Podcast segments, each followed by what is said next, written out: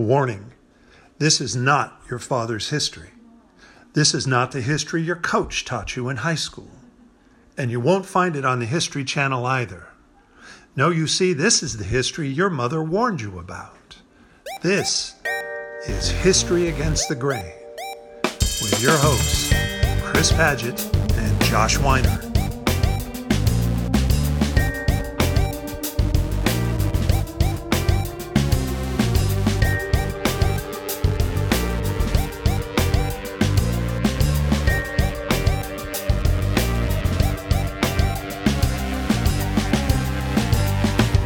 Episode 52 Walking the Dog. Welcome to the podcast where we, in the words of Walter Benjamin, regard it as our task to brush history against the grain. I'm one of your hosts, Josh Weiner, and with me, as always, is the most vaccinated man in America, Chris Paget. Thank you, Josh. I'm feeling especially healthy today. Yeah, we, we, we had a, a meeting on Zoom the other day, an actual for our actual job meeting and you had gotten your your booster shot, you had gotten your flu shot, and you were you were you were fine. It was like a a drug cocktail you were on that was uh everybody else is kind of you know sore and and and and you know trying to recover and you you you seemed like you got a jolt of energy from from that concoction i did i was uh, astral traveling there for a while yep. you know uh, residing in a, a sparkly cave of the mind with that witch's brew of yeah. COVID vaccine and seasonal flu. And I don't right. know, I might have thrown back a bourbon or something. Um, so I think I'm about as uh, immunized as a as a person can be. That's that's true. You're invincible. I mean, you could you could do anything right now. I can, although uh, as I find myself wanting to be wary of Twitter, apparently I'm still pretty vulnerable to the uh, imbecility yes. that uh, often passes as reasoned analysis on our favorite love to hate uh, social media site, Twitter. The rage machine. the machine you turn on when you want to be you want to get some good rage going. Indeed, you know, and the, and the big news this week, uh, at least on my uh, you know branch of the tr- Twitter family, has been uh, the release of the uh, the book length volume, the 1619 Project, a new origin story. And and as you know, uh, when the 1619 Project first appeared in the New York Times as a journalistic piece, oh, I guess it was what in the fall of 2019. Uh, it um, you know it it set its own kind of jolt you know through the the twitter sphere and and in the uh, you know the media cycle uh, for uh, presuming to offer a new and much uh, darker complected, shall we say, understanding of America's past. That is, in fronting a narrative of Black history, centering a narrative of Black history. Uh, there was bound to be not only political fallout, Josh, but the thing that I think got both of us on edge and ultimately, you know, even uh, what um, provided incentive for us to do this podcast it's not just how the, the traditional sort of right wing hacks responded to 1619, but how uh, those within the academy, that is, our, our colleagues in the history profession, uh, also responded with a kind of, uh, well, what would we call it? A kind of um, outrage. A peak. I, yeah. yeah, I think outrage is probably better. No, I mean a, a defensive. It was almost a, a defensiveness, right? That that mm-hmm. how dare you? How dare you speak on these on these matters that are already settled? I think in a lot of their minds. Um, you know, we don't need to hear more on these on these things, and certainly not from the likes of you. Exactly, and so what we've we've been uh, you know uh, witness to over the last now, uh, well, gee, two two years uh, up to the publication of, of the book book length uh, treatment of 1619 you know, has been sort of the history profession's uh, version of what uh, a cage match or something, you know, uh, uh WrestleMania uh, for historians. Yeah. Yes, in, in a way that we often don't see, um, I, which I, I, think is fun. I, I think a little good na- natured tussling is is fun on, on big issues. The nature of these discussions has probably not been as high minded as as I would prefer, but you know, good good debate, a good a good discussion, a good argument is is I think healthy for for the field. I don't know that this has been the healthiest discussion because of the defensiveness, the hurt feelings, and, yeah. and all the rest from the uh, kind of the establishment, certainly. Yeah, and I think it's brought that that into focus that there is an establishment, which you know might seem only obvious, except for the fact that what we now want to call the sort of history establishment in the country uh, did such a good job at camouflaging itself instead as simply pure truth, uh, mm. as the objective truth of history. You know, nothing to see here, right? The story speaks for itself. But what 1619 has done it's really shined a light on the fact that that there is a history establishment. Uh, in other words, what had always sort of styled its own self-styling, you know, as a kind of pure objectivity, you know, letting the history, you know, through meticulous scholarship, letting the history speak for itself, has instead revealed itself to be every bit as partisan, every bit as invested, every bit as much culture bound, you might say, as any sort of storytelling tradition could possibly be. And it's been that reaction to 1619 that has brought this into to clear relief. And uh, you know, speaking for myself, I've I've really welcomed this, you know, because as as our listeners listeners know, I was already pretty much hell bent, you know, on on taking down, you know, the old zombie, what I consider the you know the history that wouldn't die version yeah. of of U.S. history. And so 1619, I think, has has brought a lot of this sort of thing into sharper relief and you know getting back to the idea of historians fighting like it were a cage match or something i'm ready to say that that that, that old school they ought to tap out. Done. Yeah well I, I think the other thing you know you talk about this establishment but the other thing that's become really clear to, to me and I, I this might be i've already been clear but how genealogical this this whole thing is like you know, you talked about Gordon Wood last last uh, episode, and Gordon mm-hmm. Wood is the kind of scion of of uh, Bernard Bailyn, and mm-hmm. and Bernard Bailyn's got all these students spread throughout the the the academy, and then those guys have their their children. It's it's almost very biblical, right?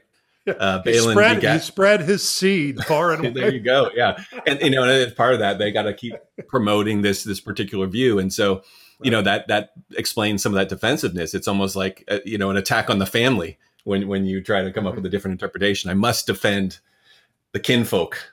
Yeah, exactly. It's what we defined in an earlier episode as the episteme, you know, because yeah. ideas never exist apart from the the systems of power that finance them, endow them, tenure them, etc. Right, and yeah. so you're not just taking on Bernard Bailyn's, you know, ideological view of the framers you know, or the founding fathers or something. You're, you're taking on the whole established core of interests, uh, whether it be in the Ivy League institutions or the history profession or the uh, professional associations, you know, that sponsor the conferences, the places that provide the research grants. You know, you're taking on that that whole episteme you know, of, of power and knowledge that then create these sort of established uh, stories. And so, you know, with 1619, you know, what, what Nikole Hannah-Jones uh, and her cohorts are doing, you know, is try is, well, just in terms of the story itself, they're trying to center a new narrative. Mm-hmm. You know, what they call the origin, a new origin story, where instead of, you know, investing the pilgrims you know, and the New England settlers as being somehow the proper locus for, you know, the understanding the origins of what will become the United States. They're saying you're better off looking at 1619, the arrival of the first enslaved African people, and and setting the narrative from there. And you, you would think that would be a reasonable enough suggestion, you know. But as we've said before, a lot of the blowback uh, from historians on that look, I mean, you know, again, we would expect to see the culture warriors taking that on, right? Yeah. People invested in white nationalism, and they have, by the way. But oh, both, yeah, very much so. You know, we see a, a, slate of you know legislation, right? You know, across the country of you know prohibiting critical race theory and mm-hmm. you know the mentioning of uh, what I don't know color diversity or something. You know, but but in the academy, you know, the folks that in yep. many cases, I as a graduate student were you know, some sort of taught to revere or something, you know, that, that you would think it would be a reasonable enough suggestion to offer a new narrative and even a new centered narrative around something as obvious as the presence of uh, African people, but also the development then of enslavement and the economy of enslavement that will you know carry on for the next 250 years all the way to the time of the civil war you would think that would be a reasonable enough thing. And in some cases those who are the harshest critics themselves have contributed to the historiography of understanding the place of uh, you know enslaved people uh, black and brown people you know in in the uh, you know the development of american history. But nevertheless it becomes very proprietary. And if we understand it in terms of its you know being an episteme it's not just who gets to tell the story or, or, or which story gets to be told but it's all these other related interests as well so uh, look there was a, a, review in the new york times you know mm-hmm. I, am fond of, of using the times as a kind of bellwether for middle america or something you know yeah what you know what I mean, or or at least a kind of liberal middle America, yeah. you know, and the, uh, ideological middle, ideological middle. Thank yeah. you. Yeah, uh, the the I guess that makes it with the David Brinkley. you know, if, if Sam Donaldson is the radical left and George Will the reactionary right, then yeah, the New York Times must be the David Brinkley. Uh, sorry for that uh, outdated culture uh, reference, folks. six, six people will get that. Everybody else look it up. it's just a reminder of how very old I am. But uh, so Adam Hochschild, you know, a guy who is sort of quasi historian. I've always thought of Hochschild. I think he taught at the journalism school at Berkeley. Uh, but has written historical journalism and then has just written some histories. The the book on uh, called King Leopold's Ghost, mm-hmm. which came out, but uh, I don't know what a couple decades ago, maybe on the uh, the cataclysm of you know the Belgian colonization of the Congo and Africa. Uh, since then, he's written a book on the ending of the slave trade in Great Britain uh, around the turn of the 19th century. Uh, so Hochschild, you know, he's he's a very able writer and storyteller, and has done some in, interesting, uh, you know, historical work. Well, they they chose him to review the 1619 project uh, book volume, uh, and so reading Hochschild's review, he said, "I picked up the volume with some apprehension, not because I disagree with the project's basic aim." Thus, his liberal credentials, right? Mm-hmm in other words, the project's basic aim of telling the truth, I guess, uh, but because I had been troubled by some overstatements and factual errors in the newspaper version. Mm, very troubled. Yeah, by overstatements and factual errors in the newspaper version. Now, look, anybody who's listened to our, our podcast, you know, uh, you know, over the long haul, uh, particularly back in the beginning, knows that we we met that issue head on of whether or not 1619 was in fact replete, as critics charge, with errors, and as critics still suggest it is. Uh, and our conclusion at the time was, well, no, it isn't. Um, what sometimes are called factual errors really are more like what storytelling preferences. interpretive differences? Interpretive differences you know? Uh, because well, factual errors are easy enough to fix. Like if something happened you know if caesar crossed the rubicon you know in one particular year and you said it was actually the next year what do you do? Mm. you go back and you say oh here that's an easy fix right? Yep.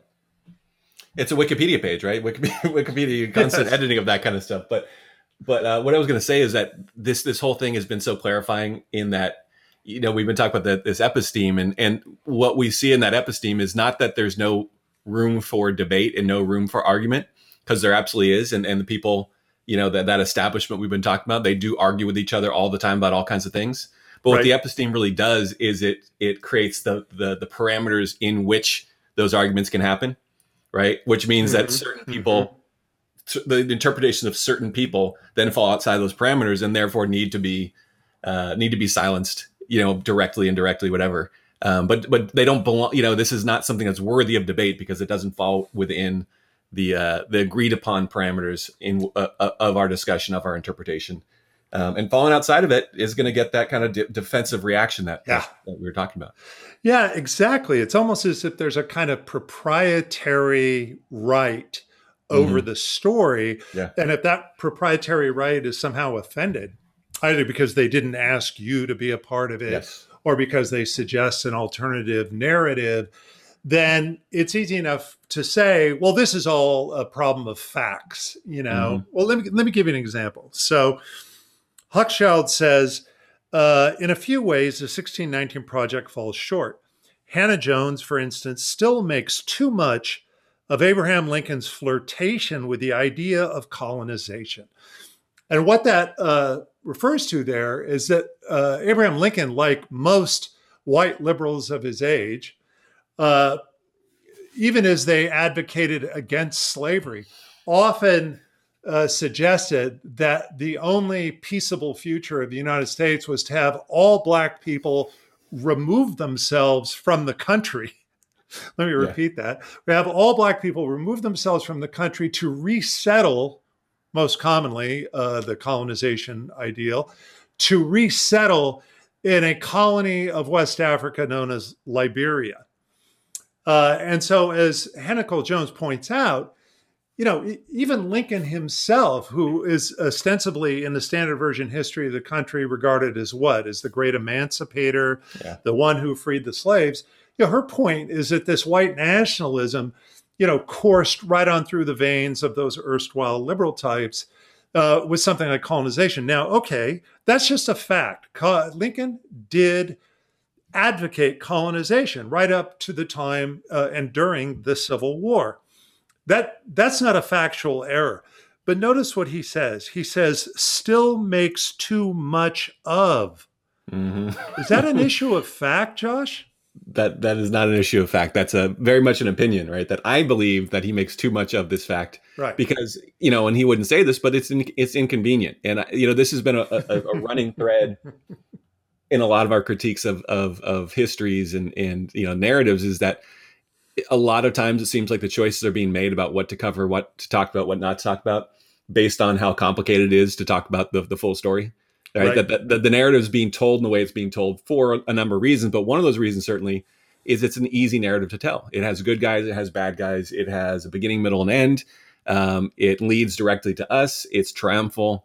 It is uh, full of of optimism. It's it has all those things that you want out of a story and then adding those other elements gets in the way of those things. And so, you know, I'd rather just not deal with it. So let's, you know, that, and then we, we talked about that last episode, you know, the idea that Winston Churchill's legacy was complicated. Well, it's not that complicated. it's just bad, right? Uh, you're, you're, you're, you know, the complicated becomes a defense, but that's not actually a defense of anything. Neither is, um, you know, the, the idea that, that this stuff is, is hard to talk about or hard to include in our, in our traditional narratives. That's not a defense. That's not, um, that's not enough to leave out you know key elements of the story and, and and often not just key elements but key figures in the story right active elements active individuals active groups in the story who are often just treated as as peripheral or um, or or people who can safely be forgotten about without having to be addressed in any in any way. Yeah i like that a lot. I mean look here we are in 2021 you know i'm look i'm i'm a bit of a pragmatist here josh. In 2021 what do we need to understand more? Lincoln's erstwhile liberal credentials and his ultimate willingness to foster the emancipation of enslaved people. That is well established in the Lincoln narrative and in the US narrative, by the way, because it supports the ideal of a self correcting republic that ultimately was, you know, with history going in the right direction, right? Lincoln frees the slaves. But how much does that really help us understand now the problems we face as a country with a myriad of issues, but particularly the racial justice issue? In other words, if it was all fixed with Lincoln freeing the slaves, then you know why why George Floyd? In other words, and that was a question we you know that we framed around the very early issues uh, or episodes of this podcast.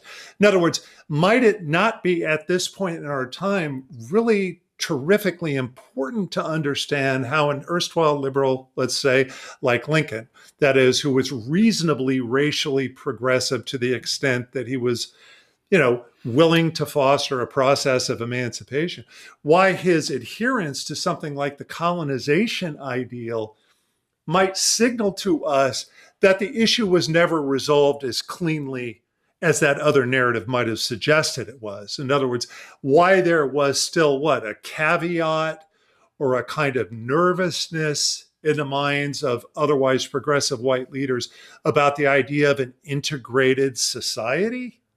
Right. Does that make sense?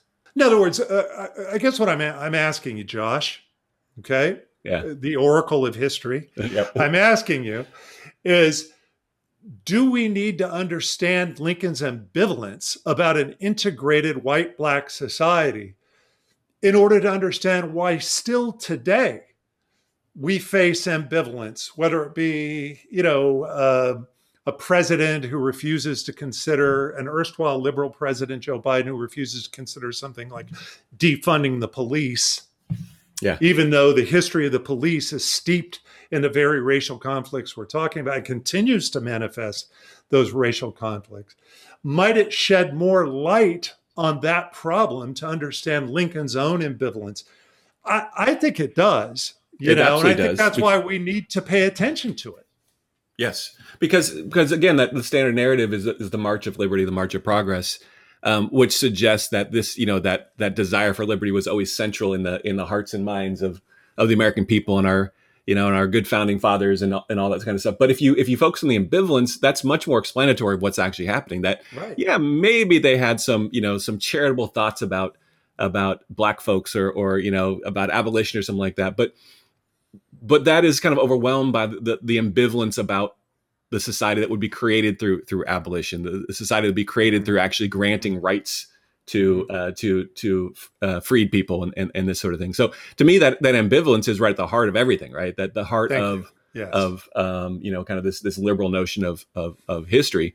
Um, you know, there's lots of people who are not ambivalent about about things in, in ways that are even uglier. But but the ambivalence is um, is central, and it, it makes me think of that that Eric Foner quote that we've we've thrown out a few times, where he says, uh, "The history I was taught can't possibly explain the world I live we, we live Yeah, in."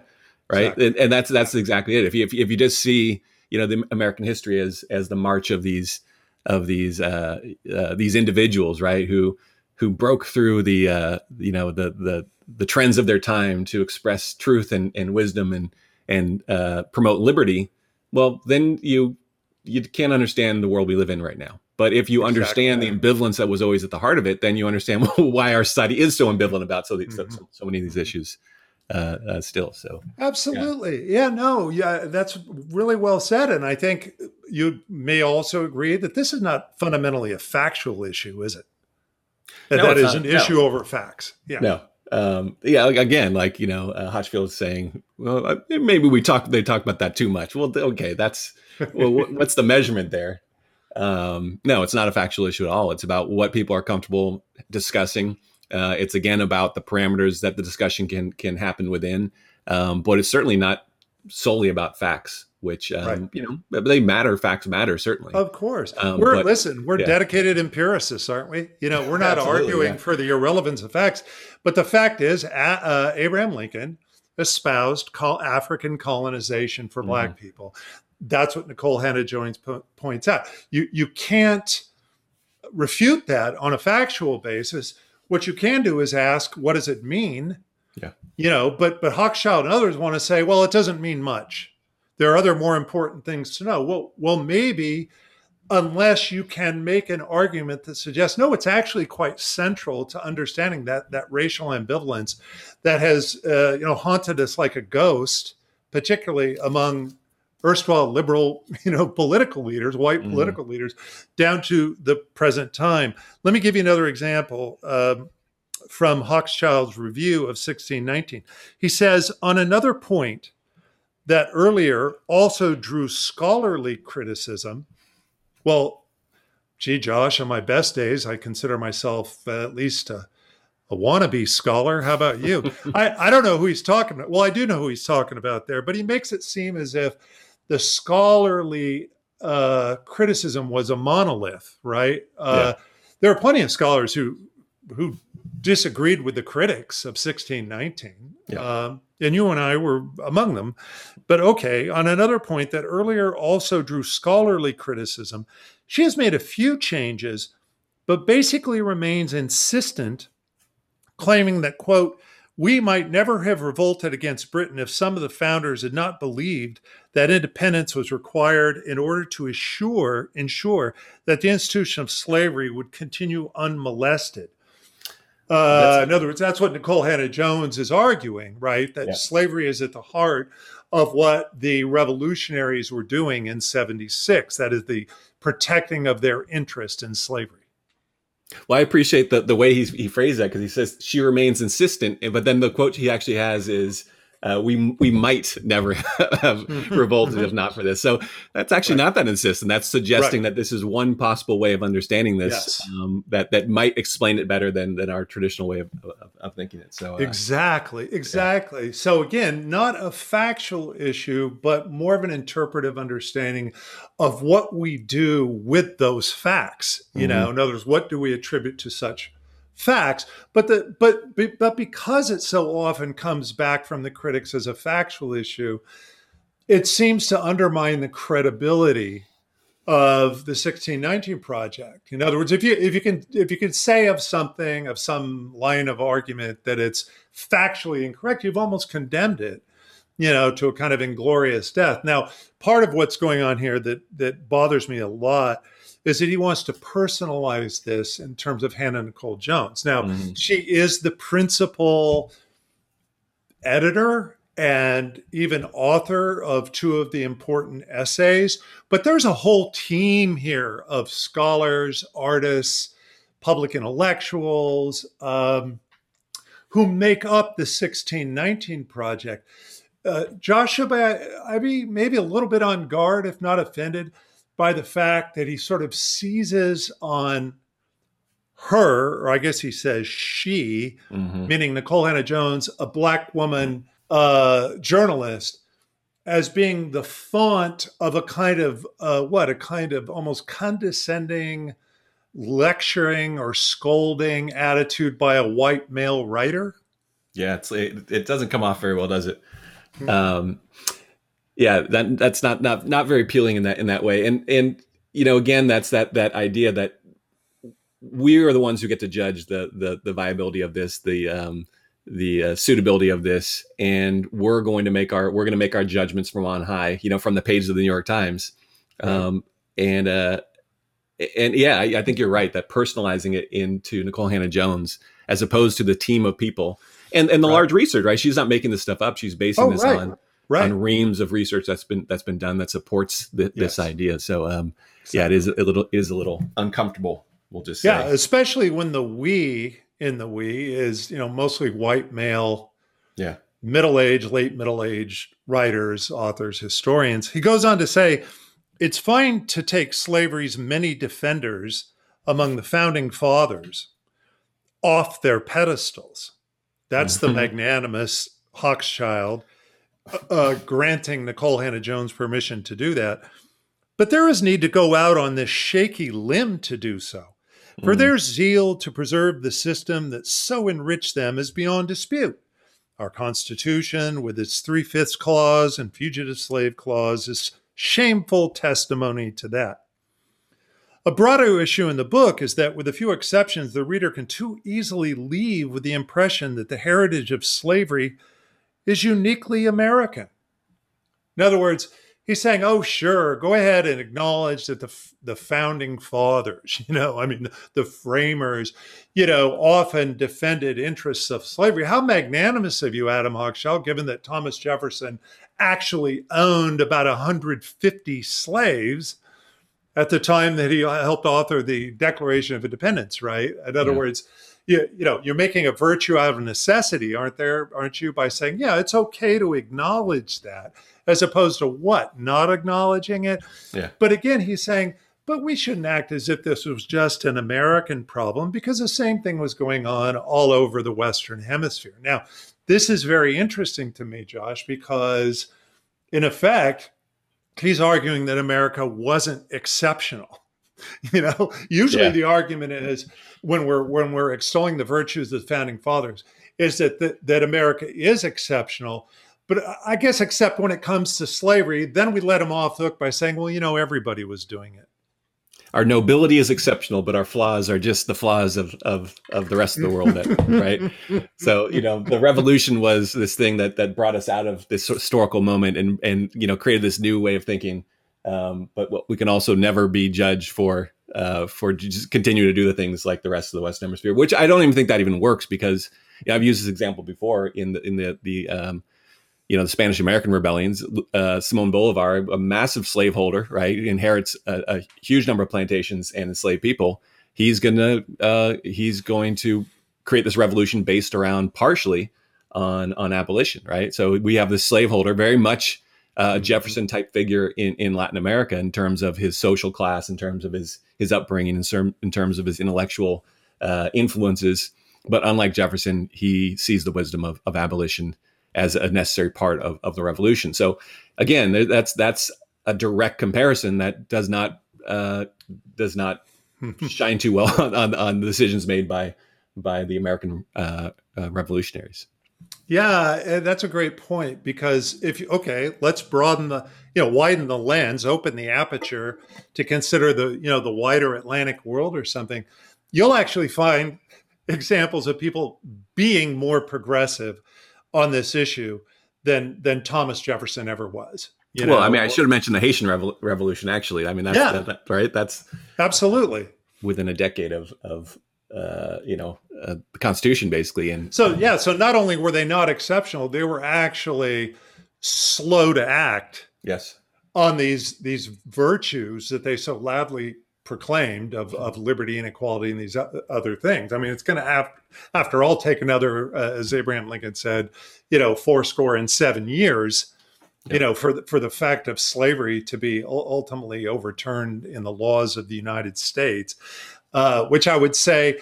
Uh, not really fast twitch muscles there. I mean, the anti-slavery muscles uh, of the founding uh, fathers were not fast twitch muscles, were they? They were slow, slow twitch muscles kind of like I just saw a National Geographic thing about a, a, sloth and how the sloth was so named by the Spanish conquistadors because it was one of the seven deadly sins, mm-hmm. sloth. Yeah. Uh, because this animal by evolution moves so slow. And I'm thinking that that must have also been true, you know, then of the anti-slavery tendencies of the American political establishment. Uh, sloth-like, I think we could call them. Yeah. But but here's the thing, you know, it's and when he says in the final point, and then I'll, I'll get off Adam Hochschild here.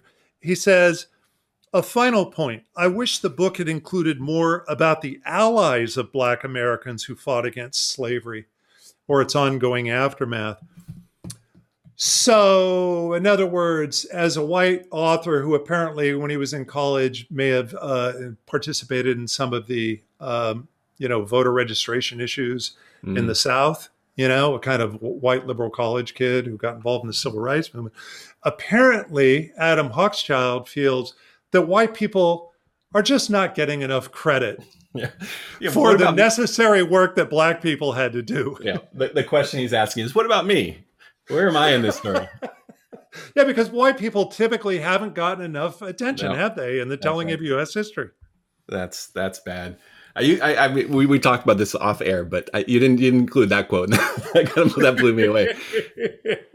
yeah, I wanted to surprise you there. Yeah, I like it. Uh, one of my Twitter buddies, the guy Woody Holton at the University of South Carolina, who's uh, part of the new wave of uh, American Revolution uh, history writing uh, newish, I should say, at least mm. for, for the recent generation, uh, and who has taken on the Gordon Woods. I mean, he literally debated Gordon yeah. Wood uh, a week or so ago on this issue of, uh, you know, who should we credit and, and for what in the American Revolution. His, his new book called Liberty is Sweet wants to, you know, uh, recenter the narrative outside of the founding fathers narrative to include you know all disparate elements, including uh, black folks, uh, native peoples, uh, poor folk, you know, all, all uh, any number of sort of disparate interests that were critical at the time of the American revolution because what we've done is a kind of myopia right is that Yeah. that generation of consensus historians like gordon wood and Bailyn these guys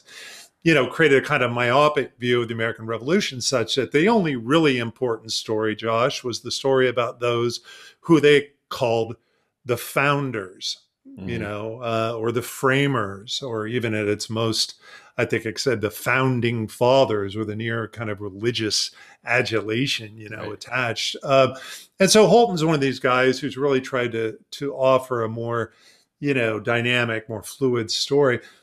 Uh, and you know, he just said, I just saw today on Twitter. He said uh, that his only regret regarding the 1619 project is he got pulled into that argument. What we kind of call uh, here on History Against the Grain, kind of false argument, really, over whether 1619 was factually correct or not. Uh, and he says he wished he had just, you know, not taken the debate on that. Instead, from the beginning, uh, asserted its its utter importance and significance as a narrative, you know, as a Mhm. way of telling the story that is much needed and, and much welcome, at least, uh, you know, for him. And and I think he's absolutely right about that. Uh, to be, you know, distracted over this question of, of factual correctness the facts as i as i suggested to woody i said the you know the facts are fine what what what this is about is who gets to tell the story Afghanistan, Vietnam, Iran, Native America, America.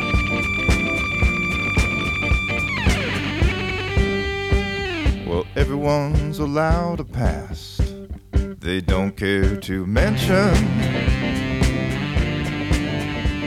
Well, we called this episode "Walking the Dog," but we didn't really explain why it's called that. And and the other day we were texting, and I responded to one of your your texts. I'm walking the dog, something I do every day for you know hour plus or or so. And you said we should call our, our next episode "Walking the Dog." I think you said that in jest, but, in my broken brain, that that required some kind of gymnastics to figure out how that made sense for an episode title. Um, what I eventually came up with is is this this frequent uh, challenge I have when walking my dog, which is that uh, we walk basically the same route every day, but but often she decides she wants to um, go off in another direction, do her own thing, um, and not follow the path the path we're on.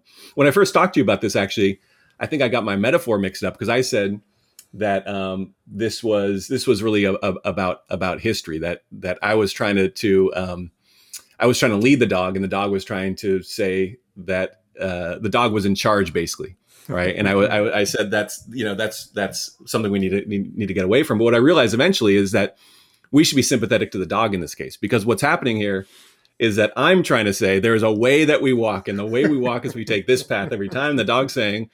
It, we don't need to take that path. There's so many different ways we can go, um, and so what, what I realized that when I, you know, the, the idea of walking the dog is that we should be open to the idea that there isn't just one path we can take, that there's many different paths. And sometimes maybe we should listen to the dog and start, instead of trying to tell the dog that there's there's uh, only one way we can go. And this gets me into something I've been reading lately, a a, uh, a book that's that's come out and is causing quite a stir. It's been reviewed seemingly countless numbers of times. It's a book by the two Davids, Graeber and Wengrow, and it's called The Dawn of Everything and if, if you don't mind, I want to share a, a, a text conversation we had. Um, I don't want to, you know, break break your privacy or anything like that. But um, you were reading one of the uh, one of the m- many reviews of it, and you, you said this quote to me. You said, "Sound familiar?" Quote: In New York, the two men sometimes met for expansive conversations over dinner. After Wengrow went back to London, Graeber started sending me notes on things I'd written. Wengrow recalled. The exchange exchanges ballooned until we realized we were almost writing a book over email. Now, ultimately, that would take 10 years to write this book. And so I responded to that. So are you saying in nine years we'll have a hotly anticipated book coming out? Maybe in four and a half years we can publish a moderately anticipated book. And then you responded, a tepidly inflammatory treatise? And I said, we can do that in six months. So that's that's how this conversation started. Uh, this is about our, our, our goals for the future, which is to create a treatise in the next six months that will go totally ignored, I think but to, to get into the book a little bit, I, I'm not too far into it. I'm sure it will, we'll talk more about it as we go forward um, in later episodes because it is very uh, revealing. It has a ton of new information about how to understand, particularly the deep human past and what that deep human past has to say about our present.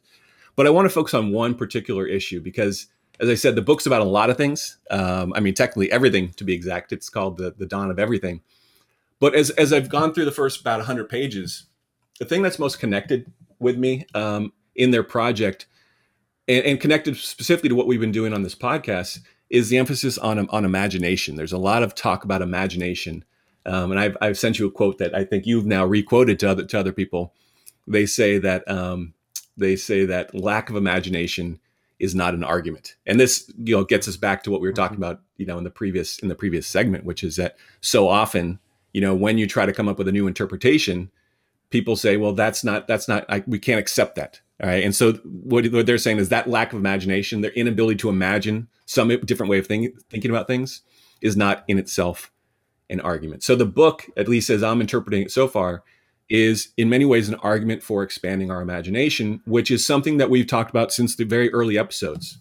We've talked about the way that a big problem with our discipline, both as, as it's been presented in the classroom, but also on the pages of books and journals, academic books and journals, is that a lot of it seems intended to limit our historical imaginations. A lot of it is intended to kind of, you know, create that that that narrow way that we can think about our past so, so what what this book is trying to do is show us the world of possibilities that define our existence over the past 200,000 years or so, um, as opposed to this narrow idea of kind of evolutionary history, where humans simply went from you know simple tribal societies or bands to tribes to chiefdoms to states. This kind of very traditional way of, of, of, of thinking about the past. What they've tried to do is show the vast diversity of choices humans have made in the past about how they want to live their lives. You know what? And I would say, I you know what I think is worth throwing in there too is that those were not value free constructs. In other words, to go from primitive society to increasingly complex societies to civilization and well, whoever we are now was assumed to be a progressive story of of ever improving evolutionary change, right? No, you're absolutely right. And in fact, they make the case that the way that kind of evolutionary history story came about was as a response to what they call the indigenous critique of European society. Um, and this is something I want to get into maybe at a later episode, but they, they talk about the, um, you know all these kind of Jesuit relations. The Jesuits were all over North America in particular. You know, at least in their version of the story, they're talking about North America, and they recorded a bunch of conversations with indigenous you know, we would call them philosophers or, or, or thinkers or, or you know, debaters or something like that. And within those relations, those Jesuit relations, was this very direct critique of, of European society.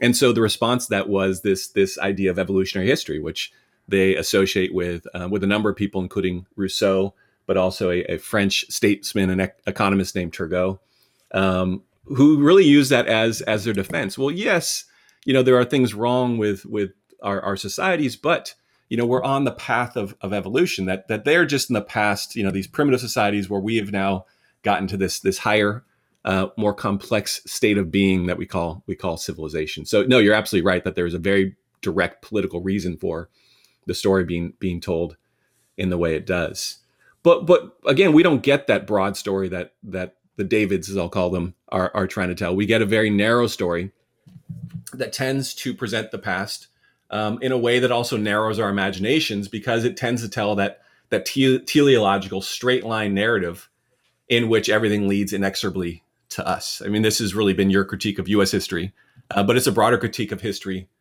as, uh, in, in, general. And you know, get back to something else we talked about. There's a, a, a massive roles being played by an establishment in this process, as they say at one point. As we've noted, this is a quote as we've noted for most of European history, intellectuals seem to have been the only class of people who weren't capable of imagining that other worlds might be brought into being. They make the case that you know you can you can find so many examples of of peasants and, and common people having visions for their society different from the dominant uh, uh, the dominant form of, of society, but consistently you get intellectuals who try to tamp down those those possibilities, who who who write in a way that suggests no no there is one way that society can be and we need to try to make our make the best of this one way of being instead of trying to imagine something better. And ultimately what that what that creates is this notion that the way things are right today is the way things had to be right that we are the culmination of this history. And while you know there was choices along the way that aren't great and there's there's challenges with our society we have to solve those challenges within the model that we we exist within. So what Graeber and Wengrow are doing in the book then is reframing some of these the kind of fundamental questions about the past. They're unwilling to accept this idea that there is this this one way of understanding the past. There's this one path that we've taken from band to tribe to chiefdom to state or to civilization to state. And um, and so they again they want to rethink things. And and what they, they're very clear about is that a lot of books like the one they're writing uh, tackle the question of the roots of inequality. They don't mention Jared Diamond actually in that in that uh, in the book so far, but you know that is the center of Guns, Germs, and Steel. You you you you probably read that book at some point, right? Oh, sure, yeah, yeah. He's got that the famous story of meeting uh, a New Guinean named Yali on the beach, and Yali asks him, "Why do you white people have so much more cargo than us New Guineans?" And so that's supposedly his you know apple dropping on his head, and he wants to look for the roots of inequality. And what what Graeber and Wengrow say is that that question doesn't really make sense because inequality itself is hard to define. What do we mean by unequal? In what way are things unequal? Are we talking just about wealth? Um, and they say, well, yeah, societies throughout history have had people who have more stuff and less stuff. But the big difference between previous societies and our own is that in a lot of, of earlier societies, there was no means for transferring your control of wealth into access for uh, uh, to, to, to power, right? That that wasn't an obvious thing like it is in our own society. So they say the question is not about inequality. The question is how we ended up in a world in which our political consciousness, our freedom, and our imaginations have become so constrained. Right? Why are we unwilling and unable to think in more broad ways about the past and about our future as well? And I'm going to quote here before we move on. They say maybe the real question should be, you know, not what are the roots of inequality, but how did we get stuck? How did we end up in one single mode? How did we lose that political self consciousness, once so typical of our species? How did we come to treat eminence and subservience not as temporary expedients or even the pomp and circumstance of some kind of grand seasonal theater, but as inescapable elements of the human condition? If we started out just playing games, at what point did we forget that we were playing? Yeah, I like uh, I like the the you know the potential for this book to uh, realign, you know, or, or, restart the conversation about uh, not only how we got where we are, but what what can we what can we do about it? Because if you take that kind of Panglossian, you know, yeah. view of history as always going in the right direction, the best of all possible worlds, the yeah. best of all possible worlds, then at the very least you seem ungrateful to suggest, well, can we have a different world? You know, yeah. I mean, what's what's wrong with you? If we already have the best possible world, you know, what, what are you going to do? Um, but you know, if you tweak that slightly, say, in other words, what you're saying is we've painted ourselves into a corner here. Yes, and we really, uh, at this point, are too far gone, you know, to suggest any kind of radical alternatives. You know, because when you start, for example, questioning the uh, the pillars of capitalism or something, yeah. you know, you're you're running into the you know the immediate sort of uh, hard you know hard outer embankment or something of the you know, of, of that that teleological argument that says but but capitalism was the ultimate sort of perfection of man's inherent nature you know as an accumulator of goods or something that is homo economicus you know and and and and, and the best sort of outcome was to properly align the world's resources with man's inherent nature as an accumulator of things. But you know what Graeber right, yeah. is saying and Wengrow is saying is, well, well, that's just a conceit of storytelling. you know, in other words, that yeah. certainly that argument, you know, um, worked into the interests of those who were promoting capitalism, you know, to have the, the story told that way. But we shouldn't confuse that then with some what immutable law of humanity that has us conforming then to that picture of uh, social development. Uh, because what you know they're interested in showing are all these counterexamples, right, in which history could have gone a different direction. You know, where there were viable alternatives to that dominant historical track, if you want to call it that, of man as accumulator of power, of resources, of land, of control over other human beings you know, where there were more cooperative, you know, Yeah. less uh, archly divided or subdivided models for human society that didn't require someone on top and someone uh, beneath them. And that it's worth paying attention to them. You know, in the example you and I were talking about, one that we always sort of feature, I suppose, when we're doing ancient, you know, the run up to civilization, as it's usually called, is the example of Çatalhöyük in what is now modern Turkey in Anatolia, you know, of a pre civilization settlement that is uh, before the rise of cities, you know, around 5,000 years ago. Uh, but after the uh, beginnings of agriculture, where you had this kind of hybrid community, as it's always been framed, right? A kind of what, maybe transitional or bridge community between pre agriculture and sort of post agriculture civilization. But these guys are saying, no, actually, it was its own viable model of human society because, first of all, to, to look back now and claim that it was merely trans, you know, transitional, it lasted Çatalhöyük, which featured all these disparate elements, you know, of of of, of sort of cooperative, relatively non-hierarchical, hybrid farming, hybrid uh, foraging uh, community. It wasn't just a bridge; they it was there for fifteen hundred years. Yes.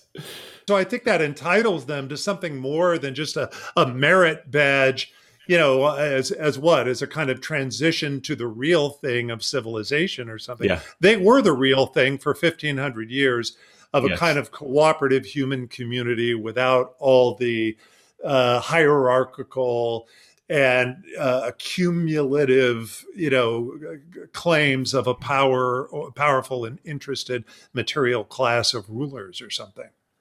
Yeah, and, and it, it's it, it gets at one of the challenges of doing this kind of big history of, of the deep past is that every site that's come before us has disappeared. Right, everything's nothing is still in place that was in place, you know, Mhm. ten thousand years ago. But the way that we often uh, interpret that is therefore because this is that evolutionary framework. This is that kind of almost so- social Darwinian way of, of, of thinking about history. That the fact that they're not around anymore suggests that they failed Failed. and the fact that they failed means that you know that we are the culmination of of choices and adaptations made that lead to perfection but you know what the united states is the oldest democracy in the world and we're like 250 years old right, right, right. which is nothing you know you said uh 1500 years yes. uh so you know we, we just have a hard time kind of thinking in that way that that these things that existed you know things come and go but it doesn't mean failure when when things go away. It means you know things changed often ecology changes situations change different choices are made. And that's the main thing that they want to they want to get across is that they don't want to idealize you know the past. They don't want to idealize these uh these civilization these societies that had often been uh, depicted as as primitive or simple um, they don't want to suggest that you know in the deep past we had these simple but happy societies of egalitarian humans who made no distinction of social rank or anything like that. They say actually that's not true. There's lots of evidence of social rank. But what we also find is that people had choices to make. They were politically self-conscious as they say meaning that they didn't just accept one way of doing things as the right way.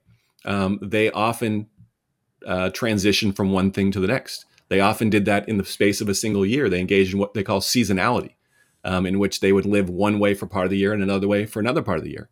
And that was seen as, you know, a, a way of surviving and, and thriving in, in a world that uh, it could otherwise uh, be difficult. And so they offer lots of examples.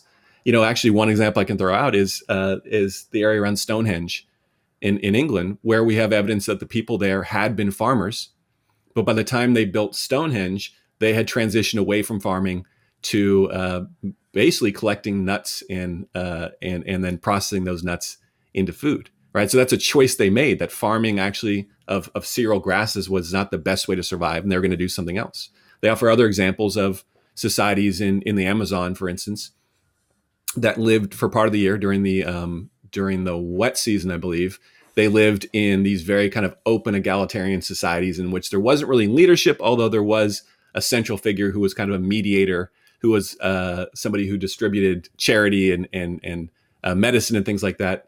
And then in the rest of the year, when when the uh, when the dry season began, they they formed into smaller hunting bands and they wandered across the landscape under the order of these hierarchical chieftains who had near dictatorial power over over the population. Right. So, so you see these both things in one society, these radically different ways of doing things. Um, and it's again, it's not that this is better or worse, but that what it suggests is they didn't feel like they had to do one thing or the other. They were making self-conscious political choices to try to develop the kind of society that would function best given the circumstance they lived in. And that's the lesson, I think, right, for a lot of this. Again, I'm only 100 pages in, so I don't want to say too much, but that seems to me to be a big lesson here is that we've reached this point where we we don't think we have choices. We imagine we're politically self-conscious when really we live in these societies where the options are so limited for what kind of society we want to live in. Uh, and so that's that's the tragedy of, of the modern age, um, not just inequality, but the lack of, of freedom and choice and self consciousness that our society allows. Yeah, and I'd even go a little bit farther than you want to. You know, I would say it is about better or worse because mm. you can bring in, I think, relatively objective criteria, something yeah. like sustainability, for example. Mm-hmm. Would we agree that, you know, a social model, social economic model that is sustainable is relatively better yes. than one that isn't sustainable, you know. And I think what we face as moderns, you know, these questions of sustainability, we know it's not sustainable. You know, right. we know we can't continue to consume fossil fuels and give off, um, you know, uh, uh, you know, greenhouse destroying uh, gases, and and claim that this modern corporate uh, or you know capital model of of of of the world is is sustainable. It isn't, you know, and even yeah. where, and I agree with you, we need not romanticize. We're not looking for noble savages in some exactly, Edenic yeah. past, but when you talk about relatively egalitarian societies that did have normative status differences, that's very different, you know, than saying somebody in Çatalhöyük had a domicile that was relatively larger than their neighbors uh, that's very different than saying, you know, uh, Elon Musk versus the uh, minimum wage worker at Foster's Freeze or something. You know, in other words, the gross right. inequalities, you know, of the modern age have yes. really no correlative in those more egalitarian societies uh, that we yeah. might, you know, we might point to. Right. Well, and, and and the other thing, you know, the reason why they were relatively more egalitarian. And again, they don't really like that. They don't really like that term egalitarian because they don't think it's it's. They, they would talk more about freedom than egalitarianism. But one of the reasons that there is more freedom and more choices is because the societies were created specifically to keep them from falling into the trap of this hierarch- hierarchical system that would preside forever. Right? That they they were making specific political choices to create a kind of society that would not place them under the power of, of a single individual um, in in a way that that the, the you know the famous civilizations of the river valleys did, for instance, mm-hmm. that they were making choices specifically to keep that from happening, which is is important important to note. And and I think you're right, by the way, that you know me saying it's not better or worse. I think maybe I was afraid Hochschild was going to jump on and and, and charge that. Uh, you know, I was I was talking too much about uh, about better or, or it being better, and I, I wanted to uh, assuage him right away. But no, yeah, I think you're right. well, you know, Adam Hochschild, uh, you know, he's a sensitive guy, so I appreciate yeah, yeah. that. Uh, all right, and you know, one thing I'll say more about the Graeber and, and Wengrow book is that uh, you know this grows also out of David Graeber, the late David Graeber, by the way, he passed away yeah. last year uh, uh, at, at, the age of fifty nine, um, quite unexpectedly. That he was himself very much the enfant terrible you know, of of his generation of anthropologists, right? He was on his yeah. tenure track at Yale, but because of his political activism, particularly in this sort of anti-corporate, anti-Wall Street, you know, anti-globalism uh, facet, he'll be later one of the leaders of the Occupy Wall Street movement, right in the early 2010s. That uh, Yale denied him um, promotion, right? Yeah. Uh, and so his own sensibilities you know, about the, uh, well, look, he may not want to use the word, but I just, uh, it's convenient, the inequalities or lack of freedoms, I mean, however you want to frame it, of the modern age.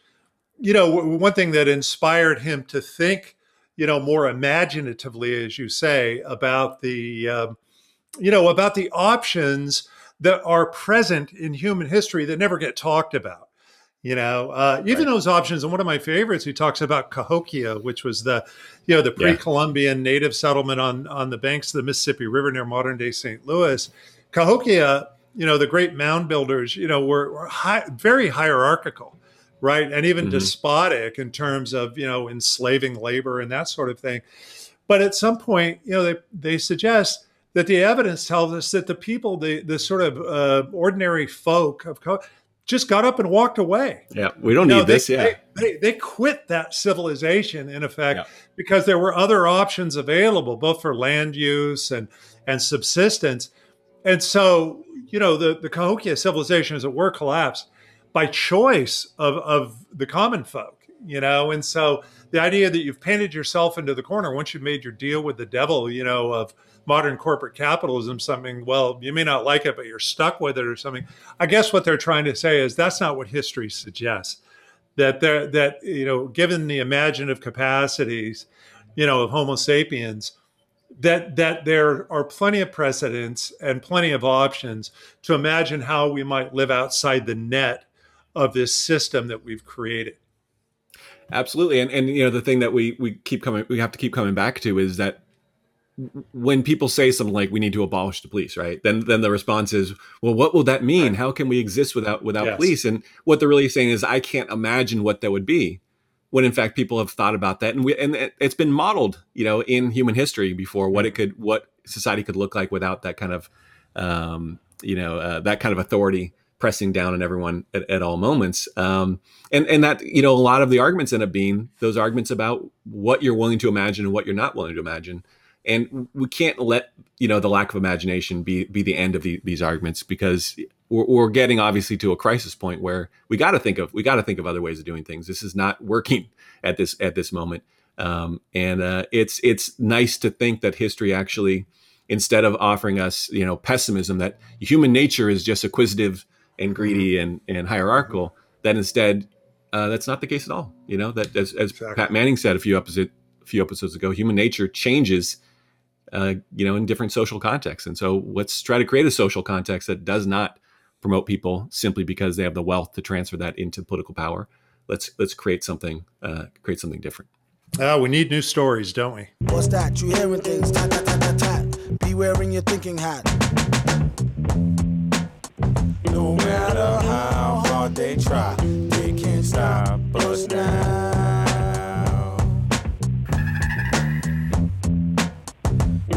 Well, you know, we were just talking about um, this attempt by by Graeber and Wengrow to, to fundamentally change change the story and, and to see in the past, you know, possibilities for for the, the present and future as well. And and you know that that there's some optimism to that that you know we don't have to believe in a world that has led directly into what we have now. That this is the only option we have. That there's no way out.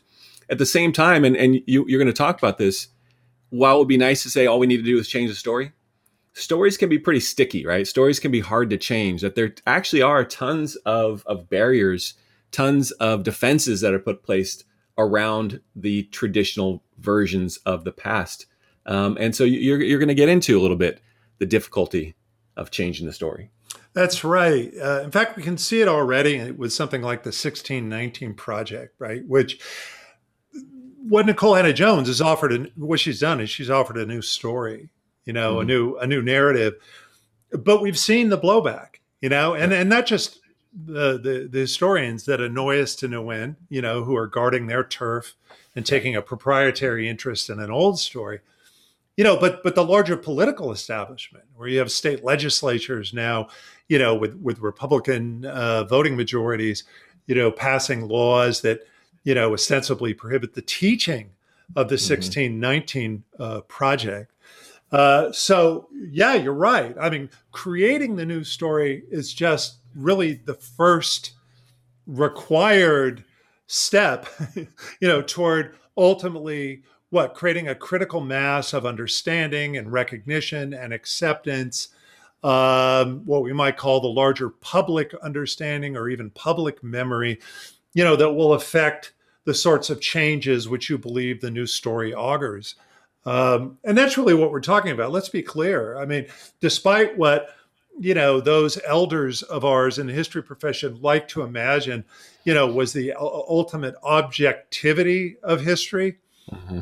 you know that, that that you crafted a story that would stand for all time as the you know the sort of the one true uh, object objectively true you know history story that that uh, you know what what we've been talking about in history against the grain from the very beginning is actually choosing from the story menu in such a way that the stories we choose have efficacy for us living now. In other words, for creating the world we want to live in now, not by yeah. sacrificing factual veracity or scholarly integrity or anything like that, although that's what's been suggested of the 1619 project, but rather by crafting factual factually, uh, you know, verifiable, uh, true, scholarly, you know, with scholarly integrity, empirical soundness, crafting news stories that nevertheless offer us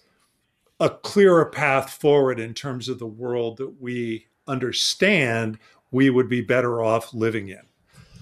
Well, and what's so interesting is that's always how it was done, right? That that the version of these stories that gets told, like in the you know we'll say 1950s, 1960s, were the kinds of stories that that made that that fed into their the, uh, scholars of that age uh, their way of thinking about the world, but they didn't see it that way, right? They imagined themselves as just objective observers, you know, just kind of uh, reaching into the past and pulling out this this true history.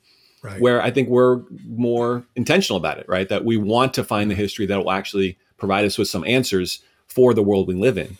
Um, and we're not pretending as if you know we're just neutral or objective. We understand that this is a this is a project, and the project has has meaning for our own lives, but also as we've talked about the expanding of our of our historical and political imaginations. Absolutely, I'm really glad you said that because uh, listen, I think it's more intellectually honest to do that, and mm-hmm. something we've also championed on History Against the Grain.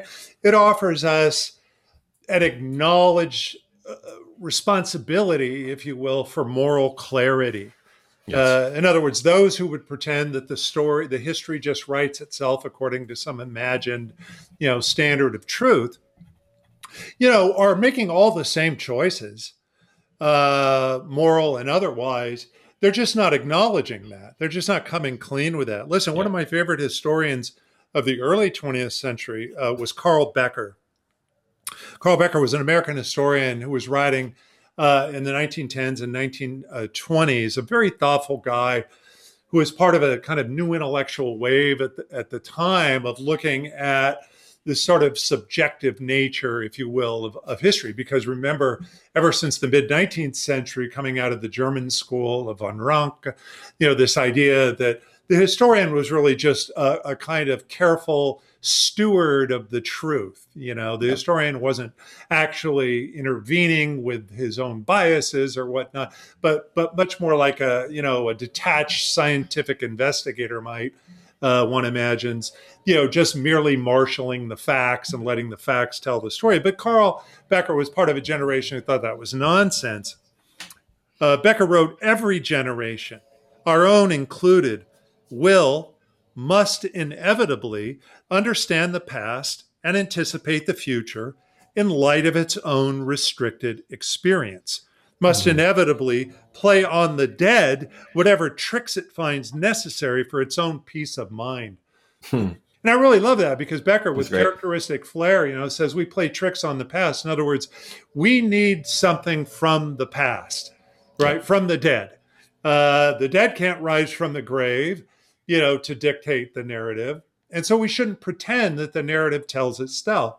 As uh, contemporary beings investigating, making inquiries of the past, we are necessarily looking for something to answer a question that we have what josh about our own lives right absolutely yeah so uh, to to hide that fact you know, to camouflage that camouflage that fact, you know, in the name of what objectivity or yeah. or neutrality, academic neutrality or something, is just a kind of narcissism or something, you know, because it's unavoidable, as as Becker says, that uh, as part of a generational milieu of people living in our time and place, that what we want history, the questions we want history to answer for us, are necessarily tied to the questions that most interest us.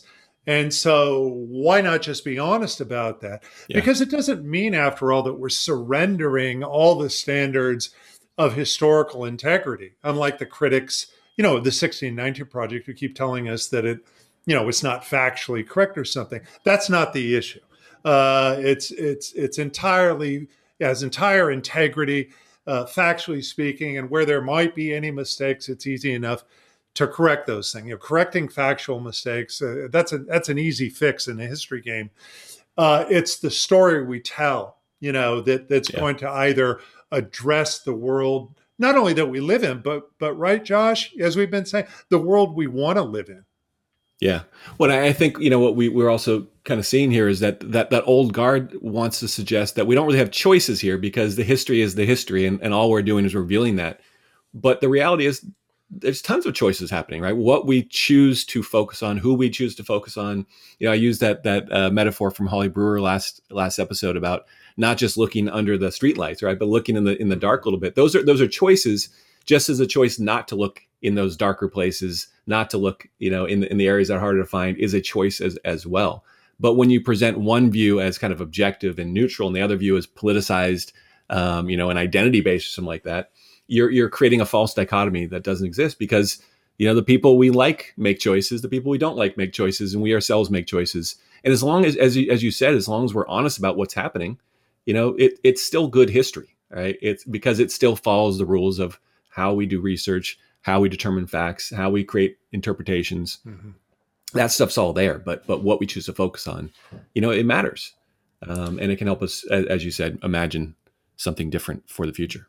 Absolutely, and I think being clear about those intentions, uh, that is, laying our cards on the table, as it were, you know, gives us, uh, you know, a kind of uh, better leg to stand on, you know, because it it, it suggests, yeah. you know, that that we want history, you know, ultimately to answer questions for us in ways that have efficacy and you know even utility for the problems of the world we live in. Now, look, um, so telling the story though, as I'm suggesting that's possible. That's very doable. As Graeber and, mm-hmm. and Wengrow suggest, you know, if, if we are allowed to use our imaginations, uh, if we're allowed to look in those less often visited uh, corners of the past, we're likely to find, you know, an abundance of, of, of new stories. But as we've seen with 1619, coming up with the new story is only the first step. And, and you're going to run into that episteme, that, that hard outer wall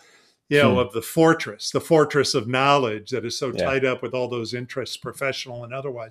So uh, we were talking in the last episode about how, you know, a new story in effect was created after the Civil War, the story of what we call uh, the Old South.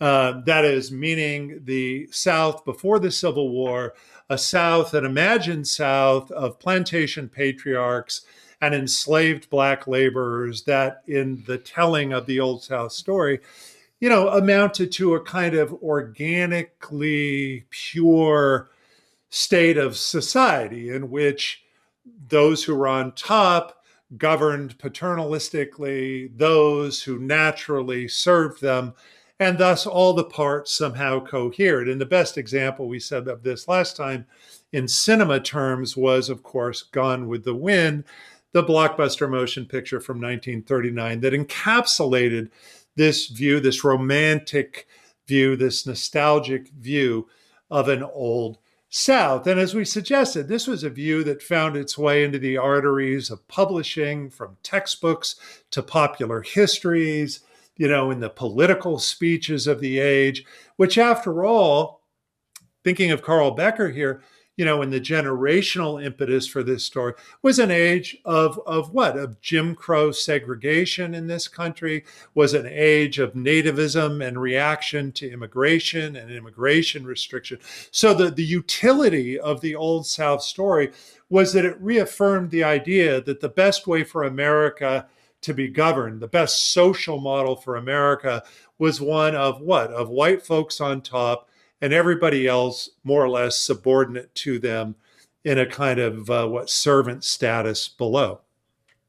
Yeah, it, it reminds me of um, there's a there's an historian named Mia Bay who's got this definition of, of racism that I really like. She says racism is about taking the existing power structure and assuming it has a natural it has a natural quality to it. Mm-hmm. Right, things are exactly as they should be. In other words, mm-hmm. and that's the base of it. So we just take the, the society as it is, then that becomes what should what should be. And so you know what you really see is people kind of running with that idea that there is a natural order to things, and that order is not just the result of you know greed or or whatever else it's the result of of nature and science in many ways mm-hmm. um, which which then gets you know turned into these these books about the past which also present that hierarchy as being natural and part of the, the regular order of things. Yeah, it can be imagined as a, a, natural order. It can be imagined as a great chain of being, some kind mm-hmm. of theological order. Uh, in other words, there's no uh, end of ways that it can be justified you know, to um, to justify, in other words, to legitimize the, uh, in this case, the ruling interests of whites vis-a-vis other people.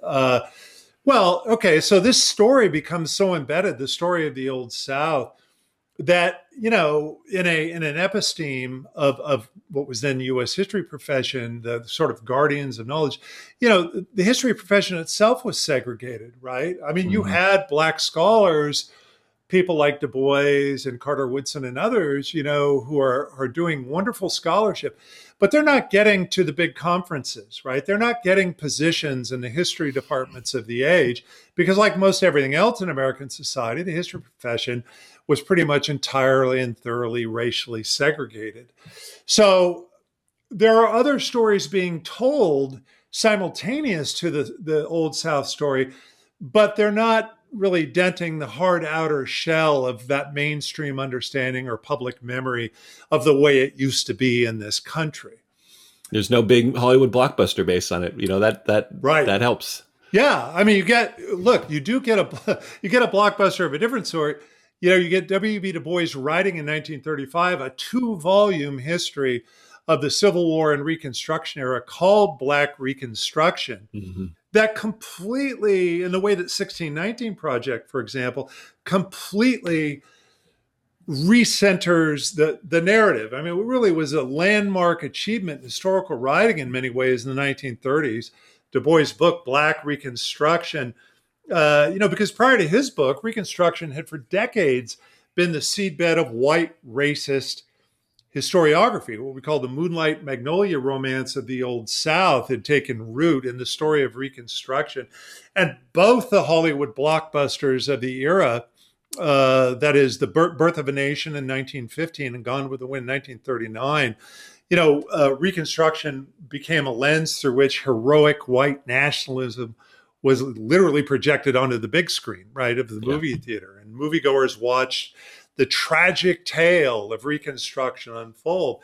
And why was it a tragic uh, tale? Well, mostly because it was the time in which not only enslaved people had been emancipated, uh, often through their own efforts, you know, but but then furthermore, during Reconstruction, were empowered with constitutional rights, political liberties, and even um, access to governing. That is, during Reconstruction, the, the 14th Amendment, the 15th Amendment, which gave uh, the former slaves uh, the rights of citizenship and even uh, uh black males uh, the right to vote and, and hold office.